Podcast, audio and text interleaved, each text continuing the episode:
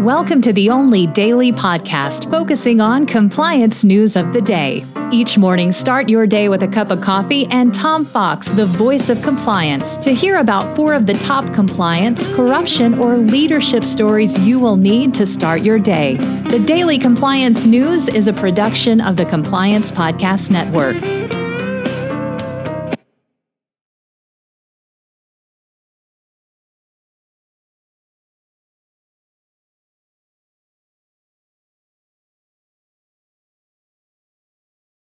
The Daily Compliance News for November 5th, 2021, the Vaccination Rate Edition. And we begin with that story the success of Tyson Foods in getting over 96% of 60,500 workers to get the coronavirus vaccine quickly.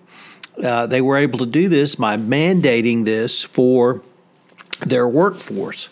Interestingly, uh, the most of the unvaccinated workforce said that when uh, the company did this, it made the decision easy for them because they had to do it. And, and a, a added side effect was that many people's families who had unvaccinated family members or children uh, also got vaccinated. So, huge win that shows that um, employers can lead the vaccination effort, and this will probably become more ubiquitous with the uh, new Biden administration's orders. Next up, from the Wall Street Journal Risk and Compliance Journal, Mengqi Sun reporting SEC Chairman Gary Gensler says the crypto market won't mature without oversight. In remarks to um, a conference hosted by the Securities Industry and Financial Markets Association, uh, said that the regulators uh, in the form of the SEC will be very active in bringing the digital currency market under investor protection framework as the Biden administration increases its scrutiny of cryptocurrencies.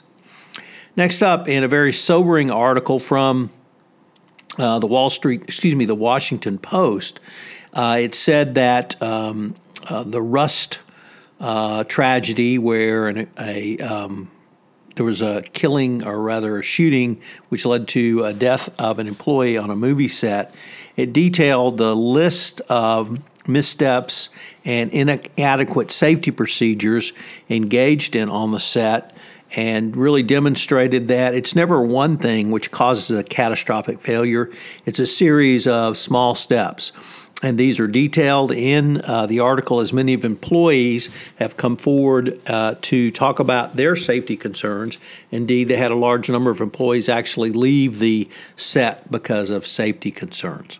And finally, from Reuters comes a story about how endemic corruption can literally destroy a government as the African National Congress had its worst election defeat since the ending of apartheid as South Africans who are sick and tired of the endemic corruption which has occurred under the ANC uh, literally revolted at the polls the uh, South African governing party took only 46% of the vote in municipal elections, the party's worst outcome since the institution of white uh, minority uh, or the end of rather of white minority rule.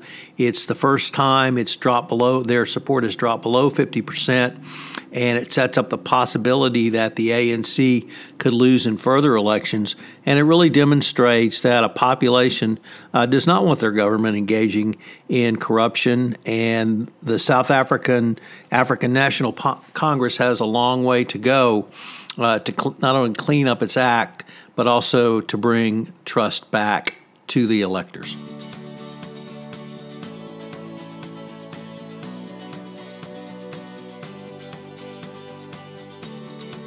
The Daily Compliance News is a production of the Compliance Podcast Network and a proud member of C Suite Radio. Thanks so much for listening. I hope you'll join me again tomorrow.